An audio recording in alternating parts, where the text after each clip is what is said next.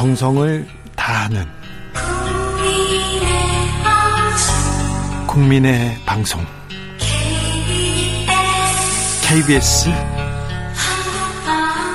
주진우 라이브. 그냥 그렇다고요. 틱탁 틱탁 틱탁. 결란한 입담에 환상 드리볼 오늘 이 뉴스를 주목하라. 이슈 티키타카 머리 끝에서 발끝까지 핫이슈 더 뜨겁게 이야기 나눠보겠습니다 홍코너 김병민 국민의힘 선대위 대변인 어서 오세요 예 안녕하세요 반갑습니다 청코너 김남국 더불어민주당 의원 어서 오세요 네 안녕하세요 지금 지금 선대위에서는 저희, 저희 지역구 광고를 못했어요. 해야지. 그거 중요하죠. 네, 살고 싶은 도시 생생도시 그리고 하나 더 청정도시 네. 안산 단원을 김남국입니다. 지금 민주당의 선대위에서는 뭐 맡고 있죠? 어, 온라인 소통 당장을 맡고 있는데요. 네. 근데 저희가 지난주 의총에서 네. 모든 보직을 내려놓고 후보자에게 정권을 실어줘서 새로운 어떤 선대위 구성을 맡기자라고 한 상황이기 때문에 알겠습니다. 저희 거치를 다시 수행실장으로 가시는 거 아니에요? 아, 그럴 수가 없습니다. 아무튼 뭐 이재명 후보를 지금까지 수행했고 지금 김병민 대변인은 지금 윤석열 후보를 지금 수행하고 있기 때문에 좀 어, 자세히 물어보겠습니다. 궁금한 거 있으면 다 물어봐 주십시오. 자, 김병민 대변인. 예. 전두환 씨가 정치는 잘했죠? 아, 그럴 리가 있겠습니까? 네. 네, 그럴까요? 어, 네. 후보자하고 생각이 다르신가요? 과거에 있었던 문제 발언들에 있어서 혹시나 오해의 소지가 있는 발언들이 있다면 국민께 이 송구한 마음을 담아서 사과를 깊게 한 바 있습니다. 윤석열 후보 전두환 씨 조문은 안 가나요, 이제? 네. 조문을 간 사람들이 극히 제한적인 것 같은데요. 네. 어저께 어, 조문을 가지 않는다 이렇게 공식적으로 입장을 밝힌 바 있습니다. 자 이재명 후보는 오늘 큰절했습니다. 그리고 매일 반성하고 살고 있고요. 매일 사죄하고 있어요. 네, 진심을 담아서 좀 사죄 사과를 하고 있고요. 어, 아무래도 저희가 집권 여당이고 그리고 지금까지 국정 운영했던 여러 가지 민생과 관련된 부분에 대해서 무한 책임을 질 수밖에 없다라는 것을 어, 국민들에게 좀 보여드리지 않았나라는 생각이 듭니다. 네. 이제 뭐 전혀 조율되거나 예고되지 않고 이제 이야기하는 과정에서 그 진심이 묻어나온 어떤 그런 사죄의 큰절이었다라고 생각이 들고요. 그래서 아마 그 원내대표단이 굉장히 그 태도나 이런 걸 보면 굉장히 조금 이렇게 어, 당황했던 것 같습니다. 그래서 함께 원내대표단과 우리 민주당이 좀 반성하고 새롭게 태어나겠다는 각오를 보여드렸습니다. 그 선거 때마다 큰절하는 경우들을 종종 보죠. 과거에서도 정말 잘못했다 이렇게 큰절을 했던 정치인들의 모습들이 있었는데 국민들한테 이렇게 진정성 있게 다가오는 경우들이 많지는 않았던 게 아닌가 싶은데요. 요즘 이재명 후보의 행보에서 반성을 어, 딱 컨셉을 잡아서 하고 있는데 과연 그 진정성이 제대로 드러날 수 있는 것인지 아마 국민들께서 좀 지켜보고 있는 상황인 것 같습니다. 그래서 윤석열 후보가 어제 오늘 굉장히 많이 비판을 받았던 것 같습니다.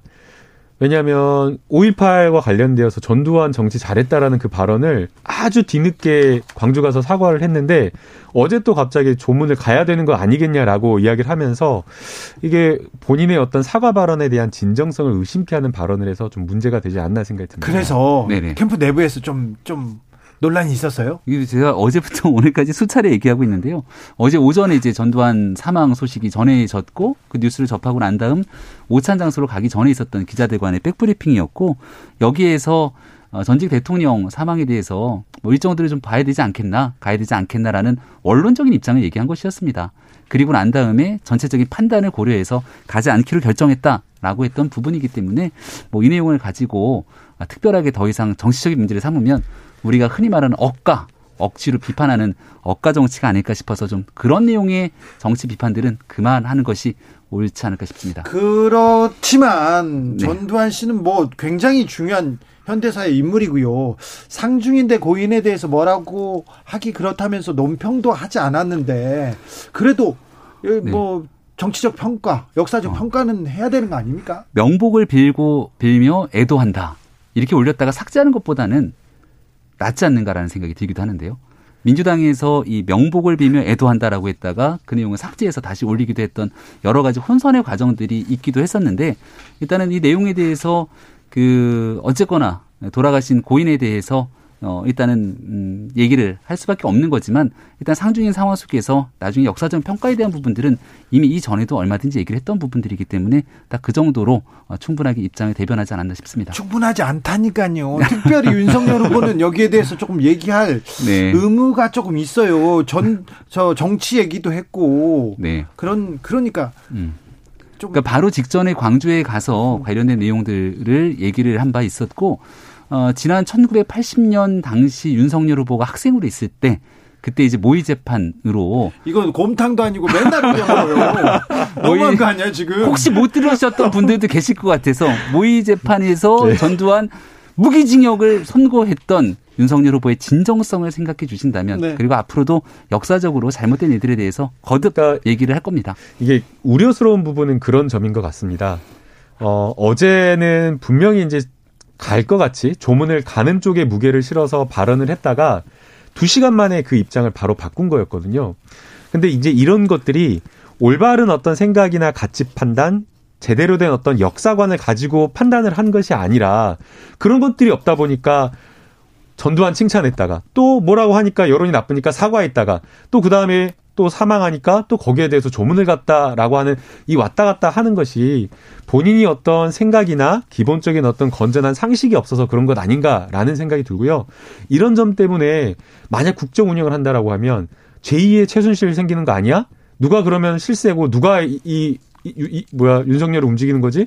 혹시 김병민 대변이 아니야? 이런 생각을 하게 돼서 김병, 그런 점이 좀 많이 우려스럽습니다. 김병민 대변인이 트럼프터 프롬프터 막 들고 다니면서 계속 얘기하는 거 아닙니까? 실세라고 한다면 여러 결제 라인에 쌓인 계속 하게 되는 우리가 알고 있는 정진상 씨처럼 이 정도는 돼야 실세라고 할 수 있는 것 아니겠습니까? 여기서 또 정진상이 네. 아니면 네. 지금 유동규 전 본부장 얘기가 나오는 것처럼 지금 현재 구속돼 있는 사람이 있고 또 실제 지방자치단체장을 하면서 같이 연결돼 있었던 인사들이 있는데 이런 문제들을 가지고 사실 우리는 실세 혹은 측근이라고 얘기를 하게 되는데 문제가 나왔던 내용들에 대해서는 모르쇠를 일관하고 상대 후보에 대해서 정치적으로 뭔가 트집 잡기식 공세를 펼치게 되면 저는 보시는 국민들께서 판단하리라 고 봅니다. 뭐 다음 질문으로 가도 될까요? 그럴까요? 네. 남아 있는 게 많아서. 고래 싸움으로 가보겠습니다. 김지용인, 윤석열 고래 싸움 어떻게 됩니까? 어, 고래, 네? 새우. 오늘 예. 어떻게 돼요? 고래 싸움은 아니고요. 네. 아니 네. 새, 새우 도망간다 이건 이준석 대표가 했으니까 고래 아, 싸움으로 하죠. 이준석 대표가 워낙 또 SNS를 통해서 네. 보고 요리 자격증도 있고 하니까요. 네. 고래 밥 싸움으로 합시다. 어, 일각에서는 갈등이 있는 것 아니냐 이렇게 생각하시는 분들도 있는 것 같은데요. 갈등보다는 네. 저는 진통이라고 생각합니다. 어떤 진통이냐면 선거대책위원회를 구성하는 것이 곧 국민 통합을 이뤄내는 과정이라고 윤석열 후보가 얘기를 했거든요. 어, 어렵고 힘들지만 모두 다 함께 손을 잡고 정권 교체를 위한 대의 앞에 같이 좋은 모습의 선거대책위원회를 구성하기 위해서는 조금 어려운 부분도 조정해 나갈 필요가 있고 그 내용을 만들어내는 진통의 과정들이 이제 거의 끝나간다. 갈등과 진통은 자 김남국이 해결합니다. 어 진짜 여기서 윤석열 후보가 제대로 된 정치력을 보여줘야 된다라고 생각이 되는데요. 지금 국민들에게 보여지는 모습은 아주 오래된 구시대의 정치인이 국민의힘을 좌지우지하는 그런 모습으로 비춰집니다. 오히려 윤석열 후보가 여러 가지 정치 철학이나 소신 이런 것들이 없어서 그냥 김종인 전 비대위원장에게 끌려다니는 것 아니냐 이런 어떤 답답함을 느끼기 때문에 오히려 지금 국민의힘에서는 통합이다라고 이야기를 하지만 통합이 아니라 거꾸로 국민의힘을 돌리고 있다. 그래서 오히려 저는 이런 부분에 있어서야말로 윤석열 후보가 좀 정치력을 발휘해서 단호하게 어떤 본인의 소신과 철학을 보여주는 것을 어, 그런 어떤 행보를 했으면 좋겠다라는 생각이 듭니다. 그런 음. 차원에서 김병민 어떤 대변인을 오히려 더 높게 평가해서 요직에 쓰는 게 김종인 전 비대위원장 모시는 것보다 훨씬 낫다라고 아, 그렇긴 보입니다. 한데 지금 요직에 쓴 것 같은데요. 부족합니다. 더 부족하다. 네. 대변인에게 못마땅한 것 같습니다. 다른 데로 쫓아내려고. 아이고. 어, 일단은 그 김한길 전 대표가 그 민주당의 당 대표를 지냈던 인사 아닙니까? 네. 우리가 통상적인 선거 과정에서 이렇게 다른 정당에 있었던 당 대표까지 함께 와서 어, 더 많은 국민들과 이 중도 외연 확장 통합에 대한 의지를 보여주는 건 선거 때 매우 중요한 일이라고 생각합니다. 근데 김한길 전 대표뿐만이 아니라 김종인 위원장이 가지고 있었던 경륜과 지혜 또 이번 대통령 선거에서의 시대 정신 이런 애들이 다 하나로 뭉칠 것 쉽지는 않아 보이는데도 그걸 가능하게 만들어낸 게 지금 윤석열 후보의 리더십이거든요. 차분히 기다리고 힘들고 좀 어려워도 결국은 선거대책위원회를 잘 구성하겠다는 후보의 의지가 투철한 만큼 아주 빠른 시일 내에 좋은 결과를 보여주거라 확실합니다. 바로 그 자리에서도 문제가 되는 장면이 있었는데요. 김한길 전 대표를 영입하는 과정에서 영입의 취지와 이야기를 하는데 본인의 어떤 생각을 이야기한 게 아니라 몇 문장 말하는데 적어온 어떤 문장을 가지고 이야기하는 그런 모습을 보였거든요. 그런데 아니나 다를까 월요일에도 또 굉장한 사고가 있었지 않습니까? 뭐 TV조선의 글로벌 리더스 포럼에 가서 네. 프롬프터가 없으니까 아예 그냥 90초에서 2분 동안 아무 말 하지 못하고 방송사가 생겨버리고 윤석열 후보가 말을 많이 해가지고 말을 해가지고 논란이었는데 말을 안 해서 논란이 됐죠. 이거는 또. 이런 게 이제 비판을 위한 비판이라고 저는 생각을 합니다. 왜냐하면 토론 들어가기 전에 민주당에 있는 많은 인사들이 그랬어요. 우리 국민의힘에 한 16차례가 넘는 토론이 있었는데 토론 한 번만 하면 큰일 날 것처럼 얘기를 했지만 토론을 진행되는 과정들을 지켜보셨던 국민들께서는 어 윤석열 후보가 토론 잘하네 또 정책에 대해서도 충분하게 숙고 있게 생각하면서 본인의 주장을 잘 펼쳐나가려는 평가가 꽤 많았습니다. 그러니까 말에 관한 언급으로 여기에 대한 준비된 내용들을 차분하게 틀림없이 읽는 것 가지고도 비판하게 되면은 오히려 말을 덤벙덤벙 얘기를 하면서 바지라도 벗을까요? 라는 얘기들 때문에 국민에게 상처가 줬던 발언들까지 우리가 트집을 잡으면 좋겠습니까? 트집을 잡는 건 아니라고 보이고요. 어, 지금까지 여러 차례 윤석열 후보가 굉장히 많은 설화에 휩싸였는데 그 내용들을 보면 단순하게 어떤 말실수가 아니었거든요. 취업하는 청년들 앞두고 비정규직 취업도 괜찮은 거 아니냐 이런 걸 어떻게 말할 수가 있습니까? 이런 어떤 말 나왔다는 것 자체가 아주 기본적인 우리 보통 사람이라고 하면 갖춰야 될 상식이라든가 기초 지식 자체가 없어가지고 그런 논란에 휩싸였다라고 보이는 거군요. 어, 뭐 그저께 TV조선 그 포럼에서 똑같은 상황에서 이재명 후보는 아예 프롬프터가 없이 10분 동안 본인의 어떤 철학과 정책적인 소신을 자신 있게 거침없이 말할 수 있었거든요. 그래서 실제 그 자리 포럼이나 이런 많은 국민들의 평가가 너무 차이가 난다. 준비된 후보와 준비되지 않은 후보 그리고 여러 가지 어떤 정책이나 사회 문제와 현안에 대해서 제대로 된 어떤 인식과 자신만의 어떤 정책적 해법을 가지고 있는 후보가 누구인가에 대한 평가를 좀 달리하게 하나 좀 물어볼게요. 이재명 후보가 프롬프트 혹시 준비해 갖고 왔나요? 준비하지 않, 않았습니다. 어. 네, 준비할 그 필요가 안, 없다고 하셔서 안 해갖고 온 거죠. 준비할 필요가 없었어요. 그 윤석열 후보가 준비가 되어 있었고요. 음. 비서실은 다 준비가 되어 있었지만 프롬프터가 없이 해도 된다라고 해서 안 한 겁니다. 그러니까 준비를 어쨌거나 거기다 제공해갖고 쓰지를 않기로 오신 거죠.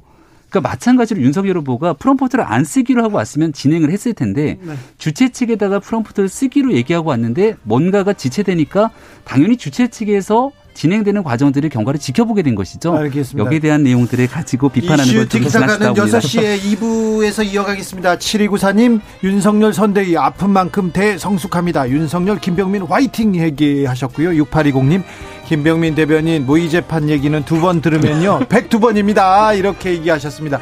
저는 잠시 쉬었다가 6시에 이어갑니다. 후보와 후보 배우자 얘기인데 아 집중해 주십시오. 주진우 라이브 함께하고 계십니다. 지역에 따라 2부부터 합류하고 계신 분들 계시죠? 어서 오십시오. 자리 잡으시고요. 7시까지 함께해 주십시오. 라디오 정보센터 다녀오겠습니다. 조진주 씨.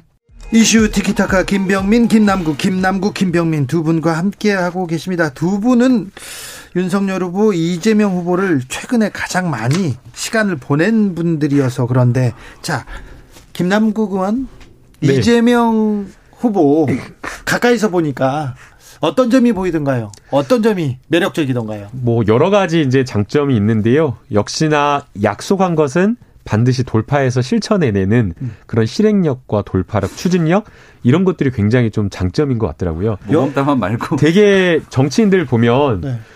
그 사진 찍는데 테이프 커팅하는 데만 커팅 시계만 가요.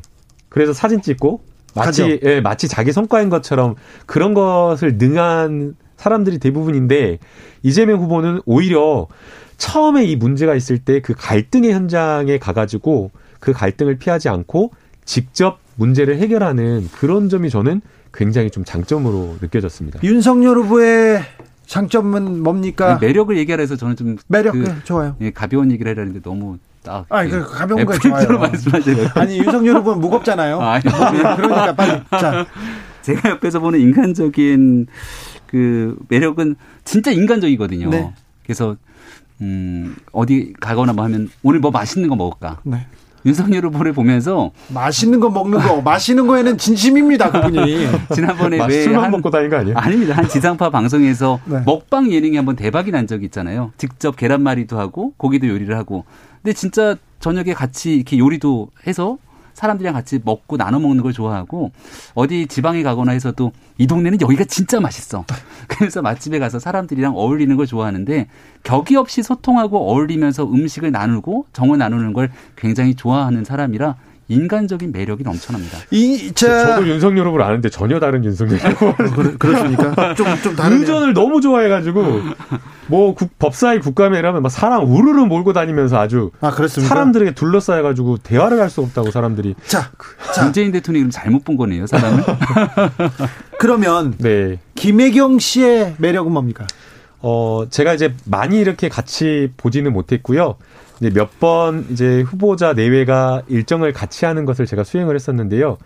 굉장히 좀 어떻게 보면 정치인들도 어려울 텐데 어 일반 국민들을 편안하게 다가가더라고요. 다정다감하죠. 네, 굉장히 다감다감하시고 사실 정치인들도 그게 이렇게 쉽게 이렇게 다가가기가 어려울 때가 있는데 네.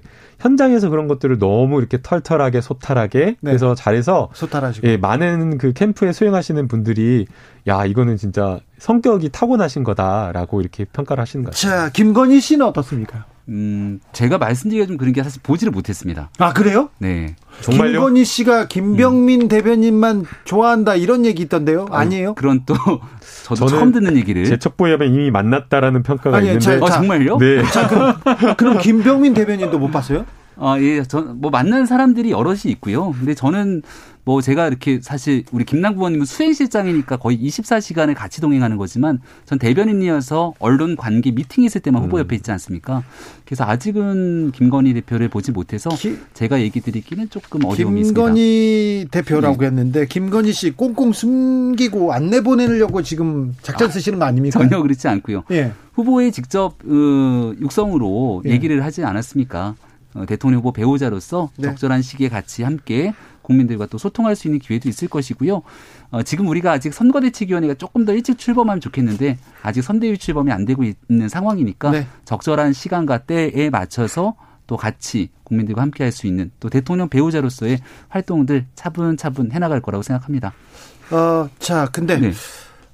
어떻게 됩니까? 뭐 오늘 뭐 회동 소식이 있지요, 지금? 아, 지금 기자님들 전화가 너무 쏟아지고 있습니다. 그러니까 김종인, 윤석열 두 분이 만난다고요? 아니 그거를 이제 확인하려고 전화 오신 것 같은데 기자님들 전화 안 주셔도 되는 게 저도 잘 모르겠습니다. 6시 반 전격 회동 이렇게 기사가 떠서 네. 아마 확인차 연락이 오는 것 같고 이 회동 어떻게 보십니까? 얘기 좀 더 하면 안 돼요. 자, 김남구 먼저. 그러니까 아까도 제가 말씀을 드렸는데 어 굉장히 어떻게 보면 올드한 정치인이지 않습니까? 구시대의 인물이라고 볼 수 있는 김종인 전 비대위원장에게 끌려가는 듯한 이런 모습을 보이는 게 오히려 윤석열 후보가 준비되지 않은 정치인 당 장악을 못하고 오히려 의지하는 듯한 모습을 보이고 있어서 오히려 이런 부분에 있어서 단호하게 선을 긋고 후보 중심으로 해가지고 선대위를 팍 치고 나갔으면 오히려 그게 국민들한테 좀 점수를 받지 않았을까. 라는 그런 생각이 김남국 의원님의 말이 일리가 있다고 생각하는 사람들은 국민의힘 주변에도 많습니다. 어, 반면에 이런 얘기를 하는 사람도 있죠. 대통령이 되고자 리더십을 행사하는 사람이라면 조금 어려움이 있더라도 그걸 칼같이 쳐내기보다 기다리고 인내하면서 함께 가기 위한 노력을 하는 것이 중요하지 않겠는가. 네. 그래서 어저께 그저께 상당히 언론 기사가 좋지 않았지만 윤석열 후보의 메시지는 어, 김종인 위원장이 생각을 해보겠다고 하니 기다리겠다. 그렇죠. 그 양반. 그리고 그 기다림의 끝에 오늘 이 기사가 사실은 만남이 있고 내일 오전 최고위원회가 있거든요. 네. 최고위원회에서 이 열매가 아름답게 어. 맺어지게 된다면 윤석열 후보의 리더십과 또 선거대책위원회의 통합 과정들이 아름답게 결론 질 거라고 생각합니다. 아니, 이제 답답함은 국민들이 느끼는 답답함이 이런 걸 거예요. 아, 왜 김종인 대표에게 이렇게까지 해? 왜 이렇게 하는 거지? 도대체 그 사람이 뭔데라는 그런 질문을 할 수밖에 없는 거예요. 어떤 정당의 군소 정당의 정 뭐 대표라거나 아니면 뭐 다른 어떤 밖에 있는 제 3지대에 있는 대통령 후보여서 지지율이 나와가지고 그렇다라고 하면 이해를 하겠는데 김종인 전 비대위원장 한 명인데 도대체 왜 이렇게까지 하느냐. 오히려 국민들 한 사람 한 사람을 이렇게 대우해줬으면 좋겠다라는 느낌을 받을 수밖에 없어서 좀 이해가 가지 않는 측면이 있어요. 네. 국민 한 사람 한 사람에게 진심을 다하기 위해 노력을 하고 있고요. 네. 또 어, 김한기 전 대표를 비롯해서 많은 인사들과도 후보가 직접 만나서 이번 대통령 선거 국면에 함께 통합의 과정을 이루고자 계속 노력하고 있습니다. 심은정님께서 김남국 의원님 들으시면 그 양반 기분 나쁘시게 올드하다뇨 얘기합니다. 여든 두 살을밖에 안 드셨습니다. 박계림님께서는 윤석열 그 부인 그리고 이재명과 그 부인 프롬프트 없이 토론 한번 해봅시다 얘기합니다. 아, 영부인이 되겠다는 사람들끼리 토론은 전에는 없었죠. 네. 이석배님께서 하나도 힘든데 두 분이 나오면 김병민 대변이 매일 랩을 해야 될 것 같아요. 이렇게 걱정합니다. 자 역할이 더 많아져야 되는 거 아니에요? 자, 그 김종인 예. 전 비대위원장 영입과 뭐 그 영입 말고는 선대위는 잘 굴러가고 있습니까? 예, 오늘 연합뉴스 아마 보도였나요? 육본분장 체제로 가는 것 아니냐? 뭐 사람 인사들까지 나오고 있는데 네. 내일 뭐 최고위원회에서 여러 사람들에 대한 인선들이 좀 전해지는 정해지지 않겠느냐라고 얘기들도 나오고 있고 네. 그런데 정치는 이 지금 대통령 선거를 앞두고 있는 시간은 하루 그 시간 시간 단위마다 많은 부분들이 바뀌지 않습니까? 네. 그래서 아마 오늘 저녁 그리고 내일 오전 최고위원회까지가 꽤 국민의힘에는 바쁜 어, 하루가 될 것 같습니다. 김성태 전 의원도 선대위 합류 소식이 있더라고요. 이제 하마평으로 보여집니다. 아직까지는 네. 그 최종 결정까지는 과정들이 있어서 일단 언론에 나오고 있는 내용들도 있고 네. 마지막 결정까지 또 고민의 지점이 있는 것도 있습니다. 이재명의 민주당은 어떻게 갑니까? 네, 뭐 지금 좀 신속하게 의사결정하고 또 의사결정한 것을 빠르게 뭐 실행 단위에서 집행할 수 있어야 된다라고 이야기를 하고 있기 때문에 어 굉장히 좀 중요한 어떤 자리에 좀 실제 일을 할 수 있는 실무자를 전진 배치하겠다라는 그런 계획을 가지고 있고요. 그 다음에 이제 많은 의원들은 또 각 지역구가 있고 또 활동하는 분야가 있기 때문에 어, 지역으로 가서 국민들을 직접 만나면서 국민들의 의견을 전달하며 그런 식의 어떤 선거 운동을 하게 될 것 같습니다. 선대위 꾸려지면 윤석열 후보 이제 정책 공약 속속 내놓습니까? 어 그럼요. 선대위의 정책을 총괄해서 맞는 분이 계시면 네. 이제 윤석열 후보의 생각과 또 경선 때 얘기했던 내용들 국민들과 함께 할 수 있는 내용들을 종합해서 아마 이제 본격적으로 신속하게 많은 정책들을 선보이게 될 겁니다. 핵심적인 철학은 네. 윤석열의 핵심적인 철학은 뭐라고 해야 됩니까? 공정과 상식으로 국민과 함께 만드는 미래. 네. 이 상식과 공정에 포인트를 좀 두고 싶고 네. 윤석열 정부가 탄생하면 대장도 같은 일 절대 일어나지 않습니다. 알겠어요. 저 집이 맛있다 그게 중요한 게 아니에요. 김복만님, 김병민 대변인 물건 포장 가게 하면 정말 잘할 듯이요. 포장 가게에 나왔습니다. 윤 후보에 대해서 좀 오해나 억울한 점 있습니까?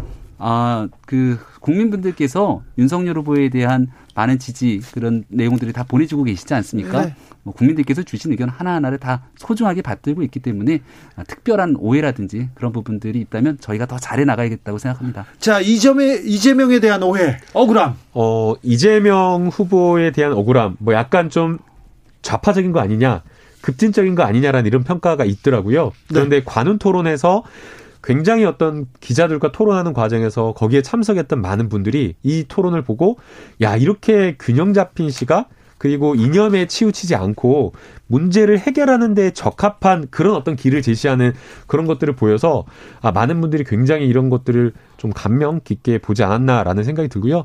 결국에는 제일 중요한 것은 어, 시대 정신은 먹고 사는 문제라고 생각이 됩니다. 그래서 민생 정책을 아주 끝까지 해결하려는 그 모습, 그리고 또 성장과 관련된 부분에 있어서 뚜렷한 비전과 정책적 방향을 제시하는 게 아마 이재명 후보가 가진 그런 어떤 장점인 네. 것 같습니다.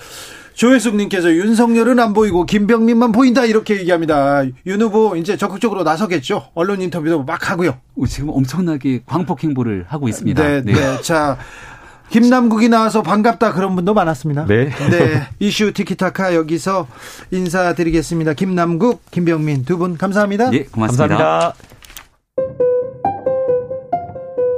정치 피로, 사건 사고로 인한 피로, 고달픈 일상에서 오는 피로. 오늘 시사하셨습니까? 경험해 보세요. 들은 날과 안 들은 날의 차이. 여러분의 피로를 날려줄 저녁 한 끼 시사. 추진우 라이브.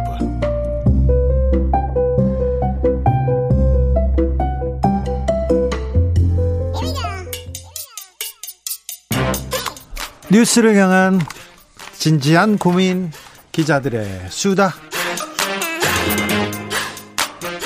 라이브 기자실을 찾은 오늘의 기자는 코인데스크 코리아 김병철 편집장입니다. 어서 오십시오. 네, 안녕하세요. 요즘 코인 시장 어떻습니까? 예, 약간 주춤하는 분위기인데요. 네. 네, 비트코인이 1.4% 하락해서 7,080만 원 정도에 거래되고 있고요. 이더리움은 어, 어제 대비해서 0.8% 하락해서 530만 원에 거래되고 있습니다. 자, 미국이 아니죠. 세계 경제 대통령이라고 불리는 제롬 파월 유임됩니까? 아, 네, 유임됐고요. 그래서 어, 유임 소식이 되, 나오자마자 이제 비트코인 가격도 반짝 상승했었는데요. 이제 어, 제롬 파월 미국 연준 의장이 이제 취임 일성으로 물가 안정에 적극적으로 대처하겠다라고 이야기하면서 미국도 물가가 너무 올랐거든요. 네 네 그러면서 이제 뭐 이 비트코인 등 가상자산 가격도 좀 하락을 했습니다. 네.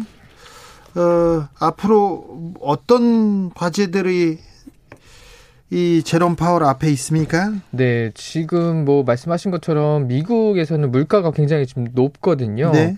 어, 이게 이제 우리가 아직도 사실은 코로나19 그 상황 속에 있는 거잖아요. 그렇죠. 심각한 상황에 있죠, 지금. 네, 네.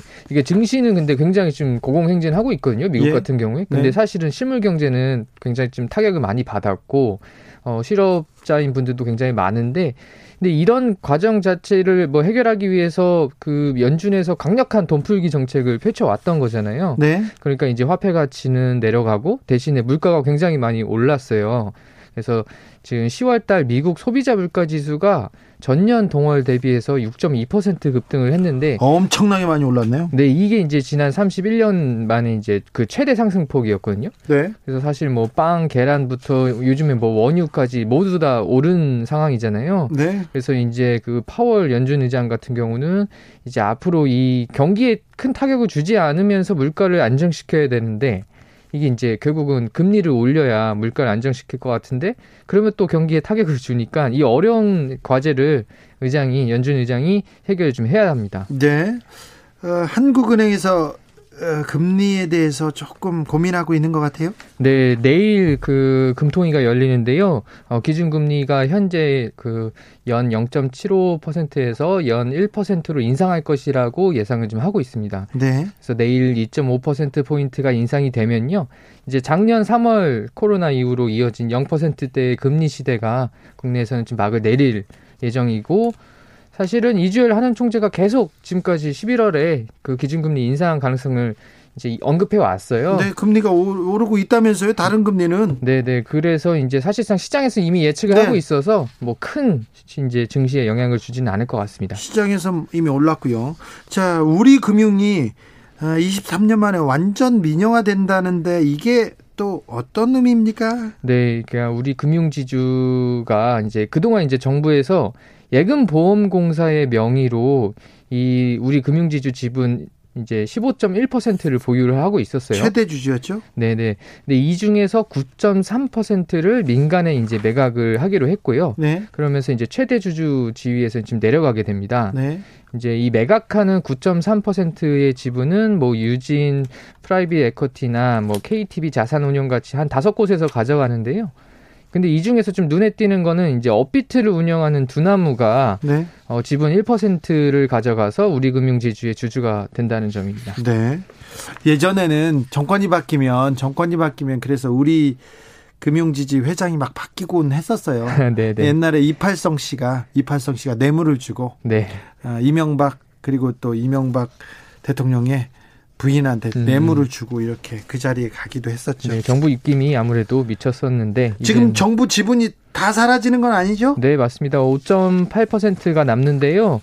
정부는 이번 매각으로 이제 우리 사주 조합이 9.8%, 그 다음으로 국민연금이 9.42%의 이제 주주를 갖고요. 마지막으로 정부는 3대 주주가 됩니다. 네. 그래서 어, 정부 지분율이 10% 미만이 되면 네. 이제 정부 쪽에 이사 자리가 없어지거든요. 네. 근데 이렇게 되면은 실제 1998년 공적 자금이 투입된 지 23년 만에 네. 완전 민영화되는 거다라고 평가를 좀 하고 있습니다. 네.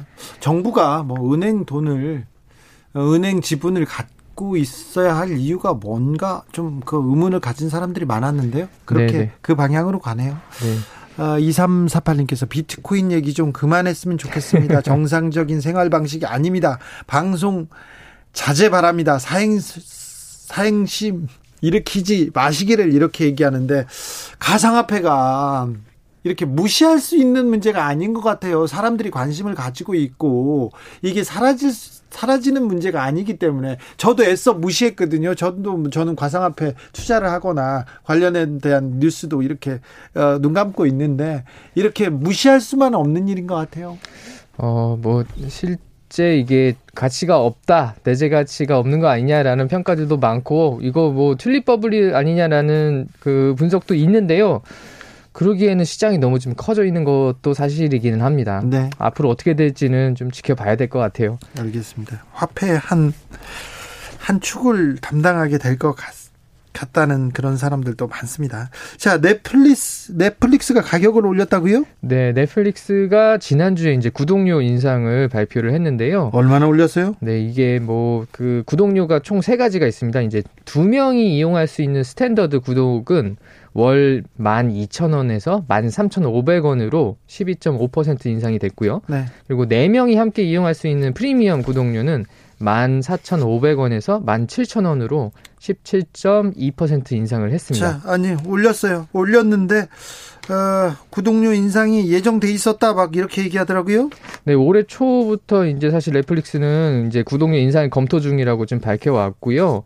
어, 뭐, 구독료 인상이 그 한국 진출 이후 5년 만에 지금 처음인 거는 맞다. 처음이다라고 계속 넷플릭스는 지금 강조를 하고 있습니다. 아니 그런데 넷플릭스가 망 이용료를 안 낸다 이런 논란 계속 있지 않습니까? 네, 네, 맞습니다. 안 내요? 네, 안 내고 있어요. 계속 안 냅니까? 네, 안 내고. 돈은 그렇게 많이 버는데? 네, 약간 그런 비판들이 요즘 계속 되고 있고요. 특히나 오징어 게임으로 이렇게 막 그 인기를 끌면서 넷플릭스가 돈을 많이 벌면서 망 이용료 안 내는 거 아니냐, 뭐 이런 어, 비판들도 있는데요.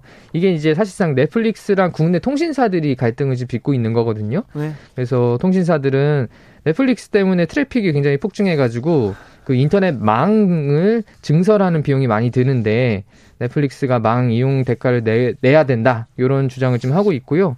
이게 지금 법정 공방 중이에요. SK 브로드밴드랑 근데 이제 법원에서는 1심에서는 이제 양쪽이 잘 협의해서 결정해라라고 결정을 내렸고요. 넷플릭스가 지금 항소해서 2심이 좀 진행 중입니다. 네. 아, 이 문제도 뭐 굉장히 중요하고 국제적으로도 한국이 어떻게 처리하는지 관심 있게 보고 있기 때문에 이 문제도 잘 다뤄보겠습니다. 1935님께서 비트코인 얘기 좀 많이 해주세요. 시대가 바뀌었습니다. 얘기합니다. 그러게요. 비트코인, 가상화폐나 그리고 NFT 문제에 대해서도 조금 관심을 가져야 될 것 같습니다. 지금까지 기자들의 수다 김병철 편집장이었습니다. 감사합니다. 네, 감사합니다. 교통정보센터 다녀오겠습니다. 김한나 씨.